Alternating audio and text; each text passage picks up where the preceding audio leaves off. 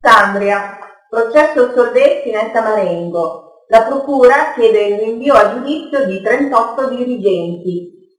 Mentre attendiamo che la magistratura apra un altro prioritario filone di indagine per i gravissimi inquinamenti di PFOA, PFID, eccetera, a danno di cittadini, lavoratori e ambiente, come documentato nei nostri esposti, anche con le analisi del sangue dei dipendenti, con soddisfazione rileviamo che la Procura della Repubblica, con la richiesta al GUP di rinvio a giudizio di 38 indagati per avvelenamento doloso e mancata bonifica fino a 15 anni di reclusione, ha accolto i tre punti cardine dell'altro esposto presentato l'anno scorso da Medicina Democratica.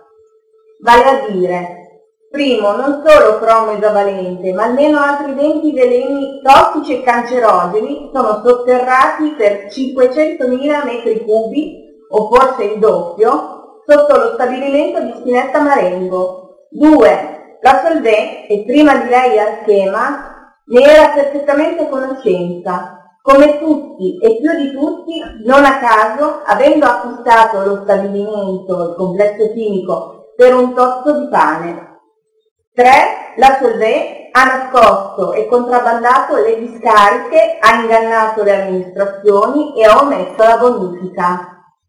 Dunque le aziende e non la collettività dovranno pagare i danni alle persone, alle falde, agli acquedotti e soprattutto i costi della bonifica, intendendo per bonifica l'eliminazione dei veleni sotterrati e giammai il costoso piano AMAS di inutile lavaggio delle acque.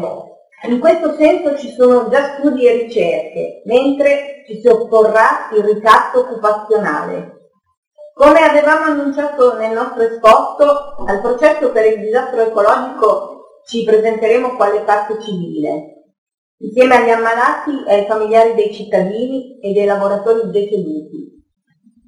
Con o senza sindacati, in sede processuale cercheremo di individuare accanto alle responsabilità dei dirigenti aziendali, anche le responsabilità di amministratori ed enti di controllo pubblici, responsabilità penali, perché quelle morali politiche sono evidenti. Se i politici avessero realizzato l'osservatorio ambientale della Fraschetta, da noi rivendicato da 30 anni, non saremmo arrivati a questo drammatico punto.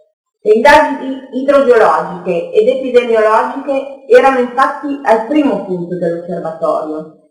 Se i sindacati avessero sostenuto l'osservatorio piuttosto che le direzioni aziendali, avrebbero difeso i posti di lavoro del futuro. Ora azienda ed alcuni sindacati dicono la bonifica è impossibile, se no la fabbrica chiuderà. Il classico ricatto occupazionale. Invece è possibile togliere la montagna di veleni.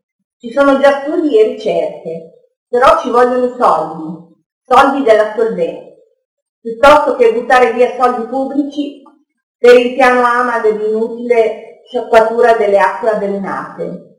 L'opinione pubblica, di cui facciamo parte, ha l'obbligo morale di pretendere un'operazione trasparenza, verificare super partes secondo modelli matematici con una massa di carotaggi e interventi idrogeologici cosa e quanto è sepolto sotto la fabbrica e le colline adiacenti.